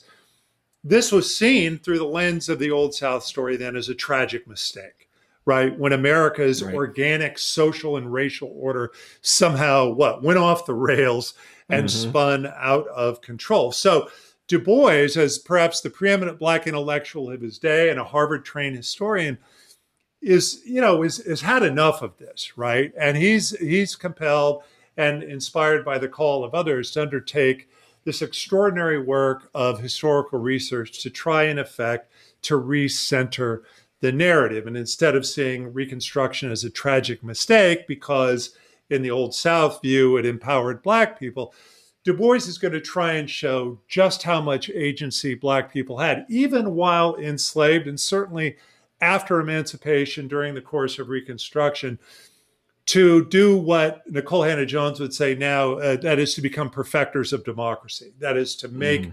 America's democracy not only interracial, but far less beholden to class interests, racial interests, and to exercise sort of the promise of, of democracy, Josh, by working at the grassroots, you know, to to make democracy an active, achievable, uh, lived experience as opposed to something that just, you know, elites you know what dictated to everybody else or something like that. The subtitle of his work uh, was an essay toward a history of the part which black folk played in the attempt to reconstruct democracy in america that's quite a subtitle yeah yeah but i think you know in all seriousness i think in the way that the 1619 project began as an essay in other words right, as, right. A, as a conversation you know, about how the story gets told. You know, Du Bois was very aware of his in, his own place as a black intellectual and as a storyteller.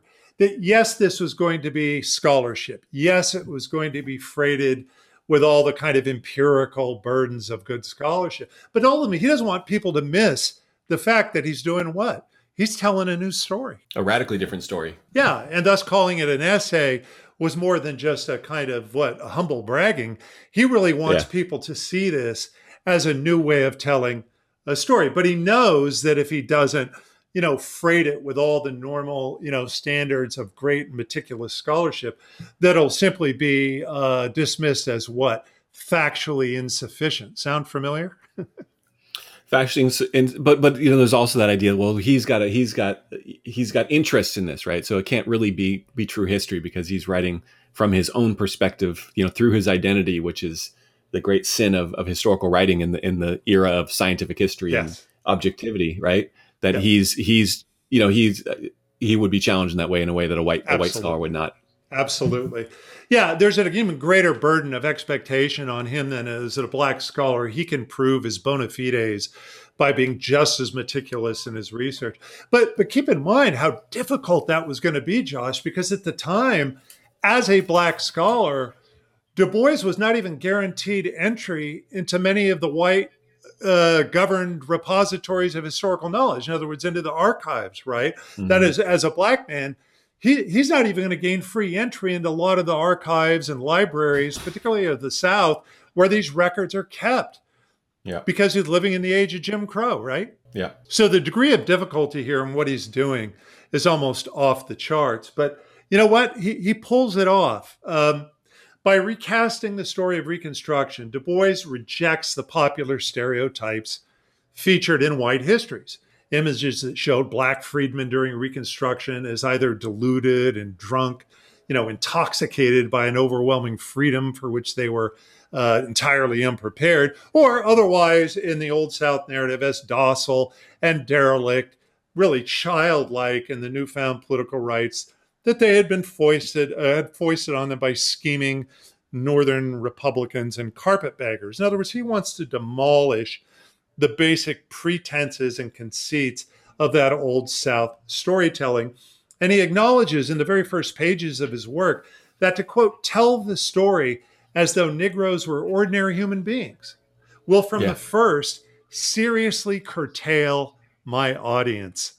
So, as a hedge, he issued a disclaimer to the reader. And let me read it to you, okay? Okay. Du Bois writes, it would be only fair to the reader to say frankly in advance that the attitude of any person toward this story will be distinctly influenced by his theories of the Negro race.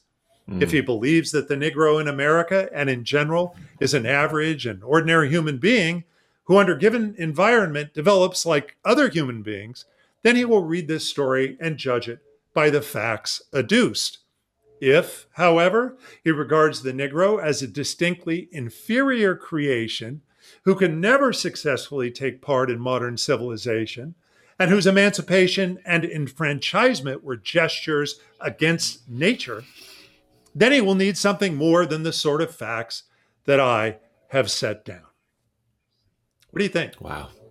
I've, I've never heard that before. It, I mean, you're going to be shocked to hear this, but this reminds me again of Graeber and Wengrow because one big, you know, thing that they want to remind people of is that the assumption whenever you're studying any humans is that those humans are capable of of practical decision making, practical choices, that they're self-conscious and and you know and they they often talk about being politically self-conscious that we should take people seriously and and you know they're talking about the way that quote unquote primitive humans have been been discussed but you know what this suggests to me is is this is just a broader problem you know in the way history has been told is that some people are given access to to choice to the idea of, of practical decision making to uh, to to agency to use that that maybe tired phrase while other people are are uh, you know consigned to this kind of place where where they're just kind of reacting to to what happens and they're you know not making choices but they're just being in a way that they're supposed to be um, and so the fact that that um, du bois has to you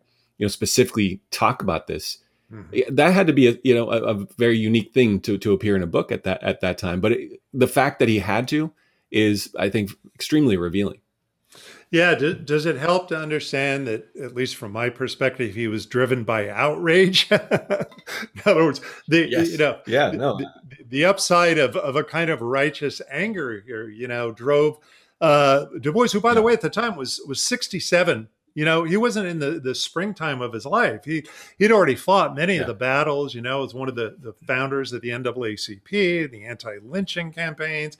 I mean, this guy had, had already crafted a full life as a scholar and an activist. But he's he's motivated, you might say, at age 67 then yeah. to craft every page of this 729 page blockbuster of a book because not only had he watched up the build the buildup of an old South mythology over his entire career, beginning with his early appointment, by the way, as a professor at Atlanta University, mm-hmm. uh, but also more recently uh, in his life with the rejection of an article he had been uh, solicited to write on Reconstruction for the Encyclopedia Britannica. Um, look, at a time when when you know racist histories were selling hand over fist Du Bois couldn't get his straightforward encyclopedia article published for, by the Encyclopedia Britannica simply because he refused to delete a paragraph on the positive role played by black freedmen during Reconstruction. In other words, the editors of the project said, we're not going to print your article unless you take that out that that that paragraph that one paragraph on how black freedmen that is the former slaves had played a positive role in Reconstruction. Uh, so he was so outraged by this that in writing Black Reconstruction, you know, he's he's a, he's a man composing lines of of lyrical force, right? Yeah. He is raging against the popular histories of Reconstruction based on quote the unsupported evidence of men who hated and despised Negroes and regarded it as loyalty to blood patriotism to country, and filial, filial tribute to the fathers to lie, steal, or kill in order to discredit these wow. black folks. Uh, so he has a double burden here. I mean, on the one hand, yeah. He's got to be meticulous in his scholarship, even though the scholarly establishment, in some cases, literally locked against him. That is, bars entry of any black person into certain archives and libraries of the South. He still has to overcome that to do the research. But then he also has to tell the story with, I say, this kind of lyrical force, lest it not register on the very, you know, uh, conscience, uh, you know, of, of, the reading public or, or, or something. In other words, right. he, he can't afford neutrality or something like that. He has to bring moral clarity with every sentence he writes. Well, so I assume that the book is published and then Moonlight and Magnolia goes away instantly, right? And people start. Everybody apologizes. Every, yeah, and then they, black they professors are are hired at Harvard. And, yep. Yeah. Yeah. Uh, not his exactly. views are instantly integrated. In yeah, not not quite. I mean, I would I would love to talk more about the content of, of Black Reconstruction, but but let's let me just say this for now. Over two volumes, what his narrative does is it centers the lives and experiences of whom? Of Black people. In other words, mm-hmm. not, none of the denunciatory histories uh, of the of the age that had claimed Reconstruction was tragic mistake ever took seriously the idea that any of the Black people living in the age of Construction had anything uh, for their own part to say or contribute toward the story. They were simply seen as what? As kind of convenient pawns in the narrative, the white narratives of uh, you know of the age that that wanted to indulge in this nostalgia you know, of a bygone era of the old South. Um, but but you know, he's doing something very different. I mean, he's actually going to find sources, you know, of petitions, let's say, uh, of records that documented what Black people had to say even before emancipation, you know, of what enslaved black people were doing during the Civil War to force the hand of the government toward emancipation by running away from plantation, by ultimately signing up and enlisting as soldiers in the Union cause. And then in, in Reconstruction, writing petitions, you know, calling upon the, the federal government to restore some sense of personhood through citizenship you know, through through voting rights, and even though ultimately it was a failed effort, through land redistribution, the famous 40 mm-hmm. acres and a mule, and how at every turn it wasn't just you know, uh, you know, evil northern carpetbaggers manipulating a deluded black populace. It was black folks themselves who were taking the lead in their local towns and, and districts of the South in organizing you know, even against great odds, because remember the racial violence, the birth, the birth of the Ku Klux Klan, terrorism being committed by former Confederates now against any freedman who dared stand for rights, but yet they did, and that's the story that uh, Du Bois is going to tell now over the course of two volumes. And so, essentially, what he's saying, what the new story has to include that the old story doesn't, you know, is the efficacy uh, the personhood, and yeah, even the agency of Black folks in history. In other words, they have to be full, full members in the telling, uh, full partners in the telling of these American stories. And I tell you what, 85 years after its publication, uh, Black Reconstruction still retains its edge of storytelling boldness and depth of vision. You can order this thing, by the way, on Kindle if you want and and read mm-hmm. it. It's available.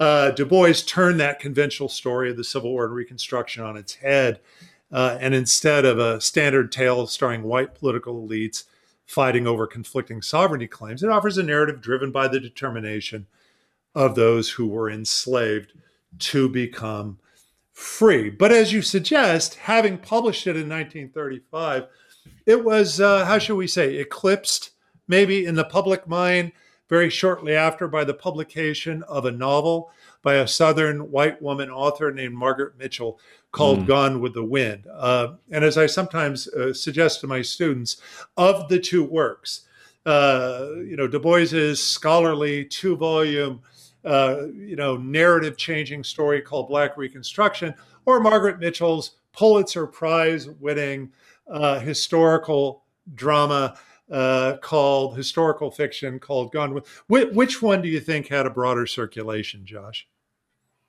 Uh, I'm I'm gonna guess it's the the Mitchell one, which is telling you know telling that story that people are already ready to hear and basically already know how it's going to go. Right? They know the story already, so it it, it serves to you know make people feel at least uh, the white audience feel better about where they are and and how they got there and and, and where we're going. Yeah. Absolutely, absolutely, and and really the genius of of Mitchell's novel and then later the MGM movie was that it did uh, at a time of Great Depression, after all, right when there was all mm-hmm. kinds of status anxiety for almost every strata of society, particularly white property uh, interests, you know, when so many businesses were failing and stocks had plunged and all the, the famous sort of, you know, symptomatic problems of the Great Depression. Um, here was a feel good uh, racially nostalgic story that says, well, if we just hold true to our national white national creed, you know, of, of, of a segregated nation, that that ultimately things will be okay. Because even arising from the defeat of the Civil War, after all, you know, and the sorrow intendant now. I mean, you know, the movie really gets you somehow what feeling sorry because the slaveholders lose, right? Yeah, which is quite a feat. Yeah, is the reassuring notion that uh, nevertheless there would be a national reconciliation on the terms of Jim Crow and nativist immigration restriction that would kind of restore the balance of things in the United States. Now, look, Du Bois was was of course hip to all this stuff when he he presented the finished manuscript of Black Reconstruction to his publisher. His publisher, by the way, Alfred Harcourt. mm-hmm. uh, Du Bois called it, quote, the crowning achievement of my creative process. And as the preeminent scholar of Black identity in America, he was under no illusion that the book would find a general audience in white America. In fact, he, he cautioned Harcourt that, quote, it will not sell widely, it will not pay. Oh boy. he, he hastened to add, quote, in the long run, it can never be ignored. Well, in a sense, Du Bois proved correct on both counts. On the one hand, the book was hailed as, quote, a bristling piece of scholarship that should disturb complacent historians, according to one reviewer, while another correspondent wrote to Du Bois, the Negro people of the United States, in fact, the colored peoples of the world, owe you a sincere debt of gratitude for your monumental work, Black Reconstruction. But on the other hand, Josh, the still segregated American Historical Association didn't even bother to review the book. Mm. Let me mm. say that again. The American Historical Association, the preeminent professional organization of American historians, didn't bother to review Du Bois's book. Uh, meanwhile, racist work uh, from the day, like Claude Bowers' The Tragic Era, which had a kind of undisguised you know, racial agenda of white uh, supremacy, netted much higher sales, as did, of course, uh, Margaret Mitchell's award-winning, soon-to-be blockbuster MGM motion picture, Gone with the Wind.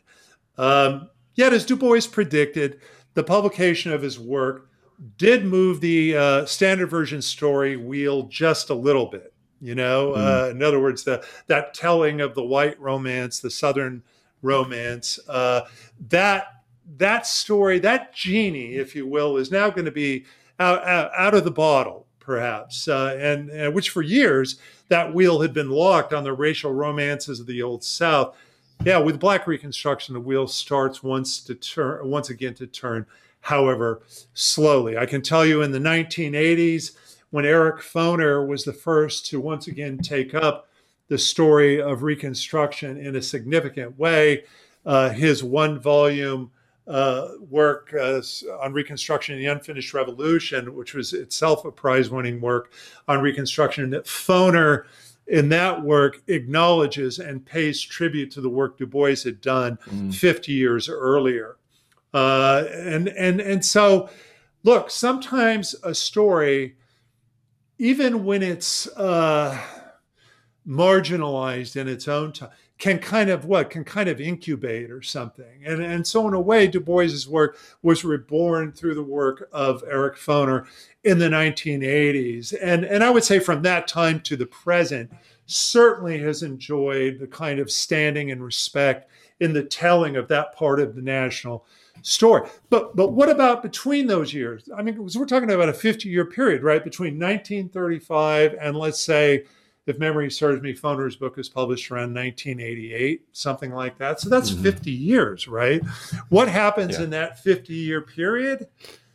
Was it enough for, for Du Bois to write the story, to, to recenter the narrative with Black people as actual historical actors, fully formed, three dimensional, not just the char- caricatures and, and racial stereotypes of the Gone with the Wind story? Well, look, the Gone with the Wind story, for other reasons we'll talk about in future episodes, will itself now slowly fade into a kind of um, irrelevance as a kind of vestige of a racial uh, age.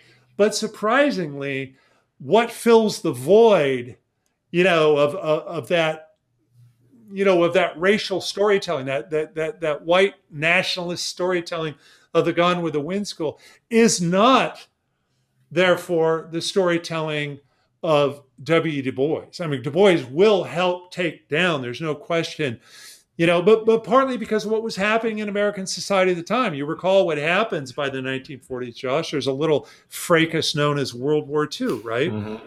Yeah. And the United States will find itself in a cohort of allies fighting against two regimes, both the Japanese Empire and of course Nazi Germany, that themselves were predicated on one brand or another of what? Of racial supremacy, mm-hmm. right? And so you could almost say that it's the events of the day, as much as, say, a single book by Du Bois, that will turn that kind of avowed and unself-conscious racial appeal of the old South story. We'll, we'll make it awkward, right? Well, that'll Yeah, become an awkward fit for a nation that is fighting, uh, as Franklin Roosevelt said, you know, a, a war to defend the four freedoms uh, uh, of of America. In other words, as as the as the emissary of liberty and right, you know, it was no longer going to be so fashionable, uh, particularly in academia,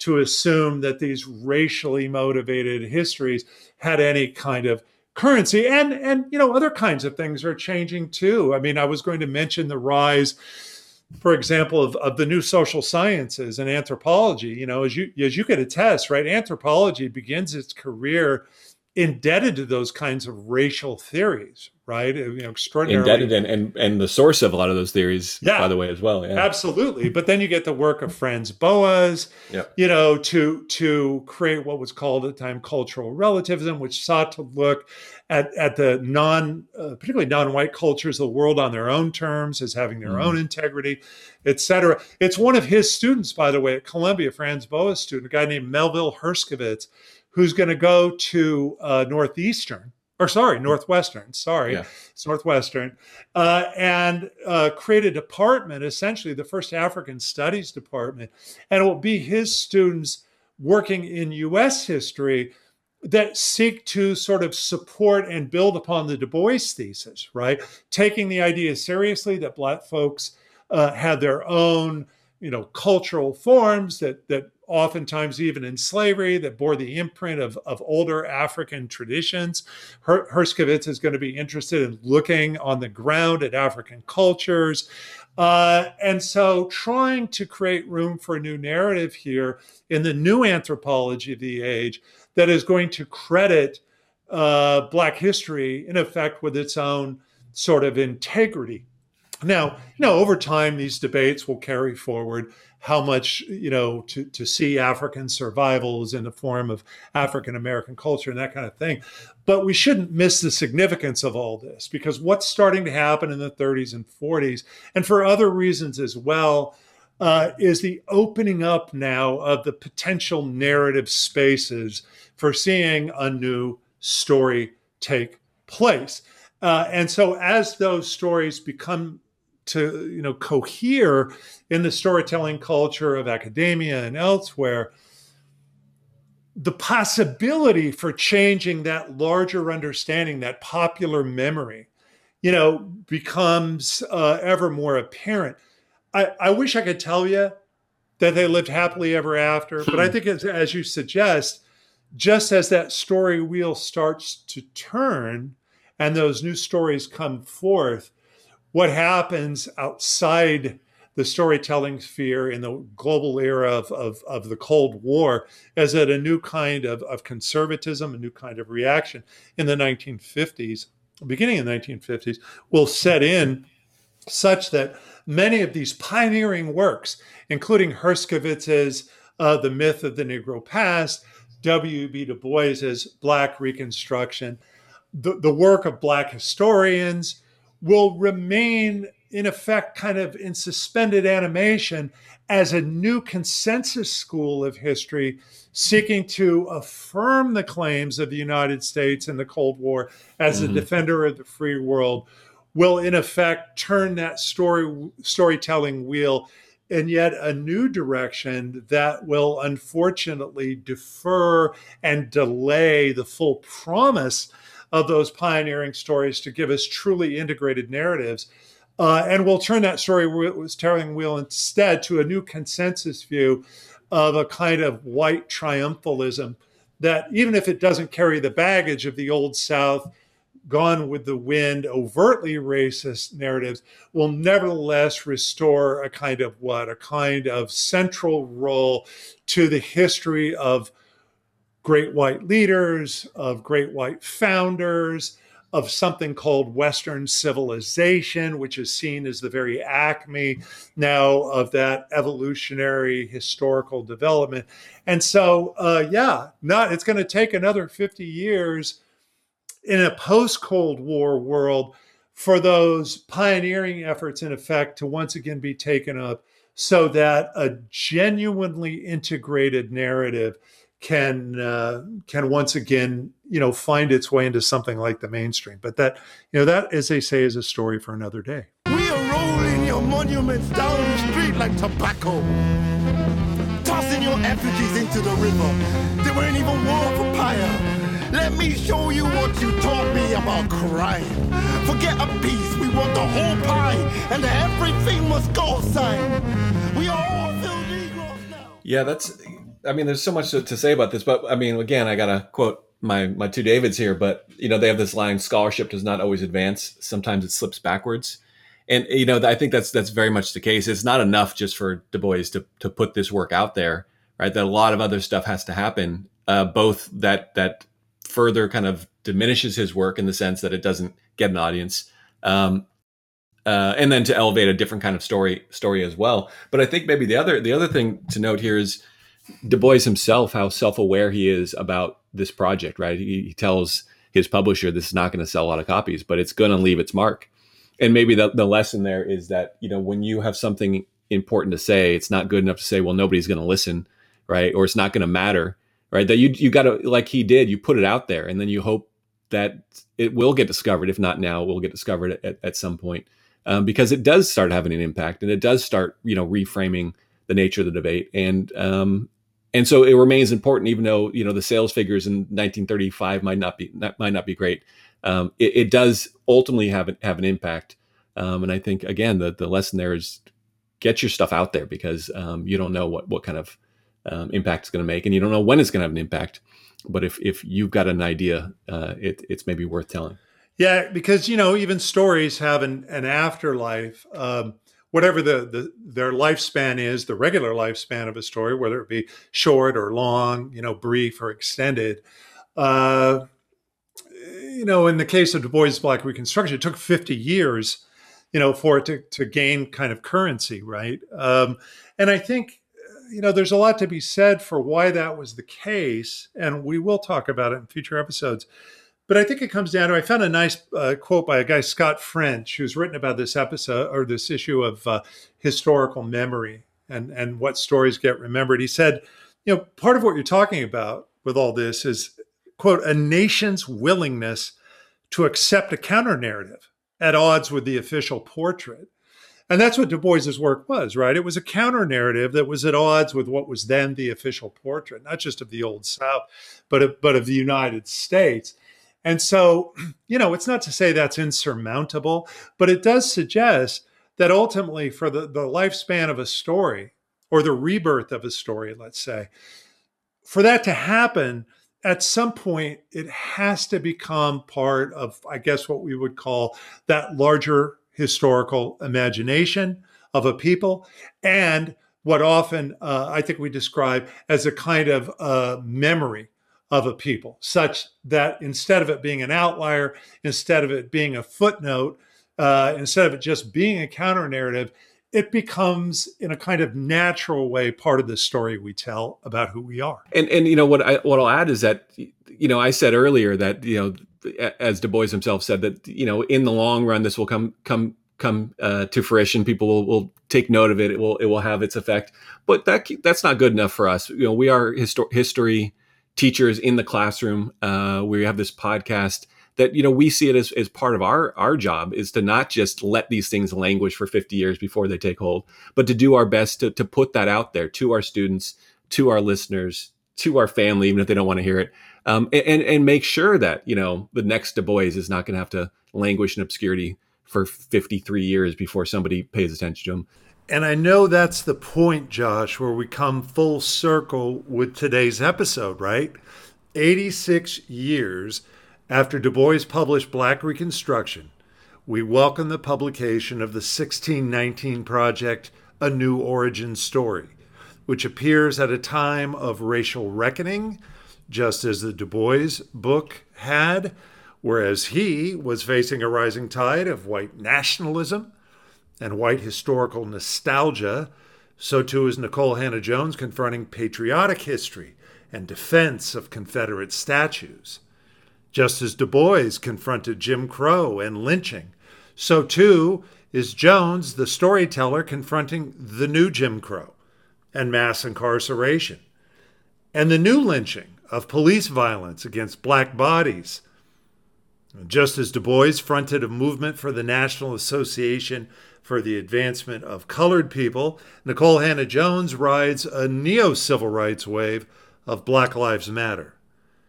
And unlike the magisterial effort of Du Bois and Black Reconstruction, which was consigned to a 50 year silence, you know, in that cycle of national storytelling, Josh, we can't let the 1619 Project, coming now 86 years later, and arguably the greatest effort to tell the big story of Black lives in American history since Du Bois, we cannot allow it to be another 50 years, let alone 86 years, for the story wheel to turn again. The time is now, my friend, for this story to receive its due and to find its place in the storytelling imagination of the nation. Yeah. And so I guess the, the lesson is don't just walk the dog. Sometimes you got, got to let the dog walk you, right? Right on, dog. All right, we'll talk dog to you is, again. Hey, dog, dog is my co-pilot, by the way. There, there you go. That's the, that's the bow on the on the, the this episode. we'll do this again in a couple weeks. Nobody is innocent. It's a sin when you play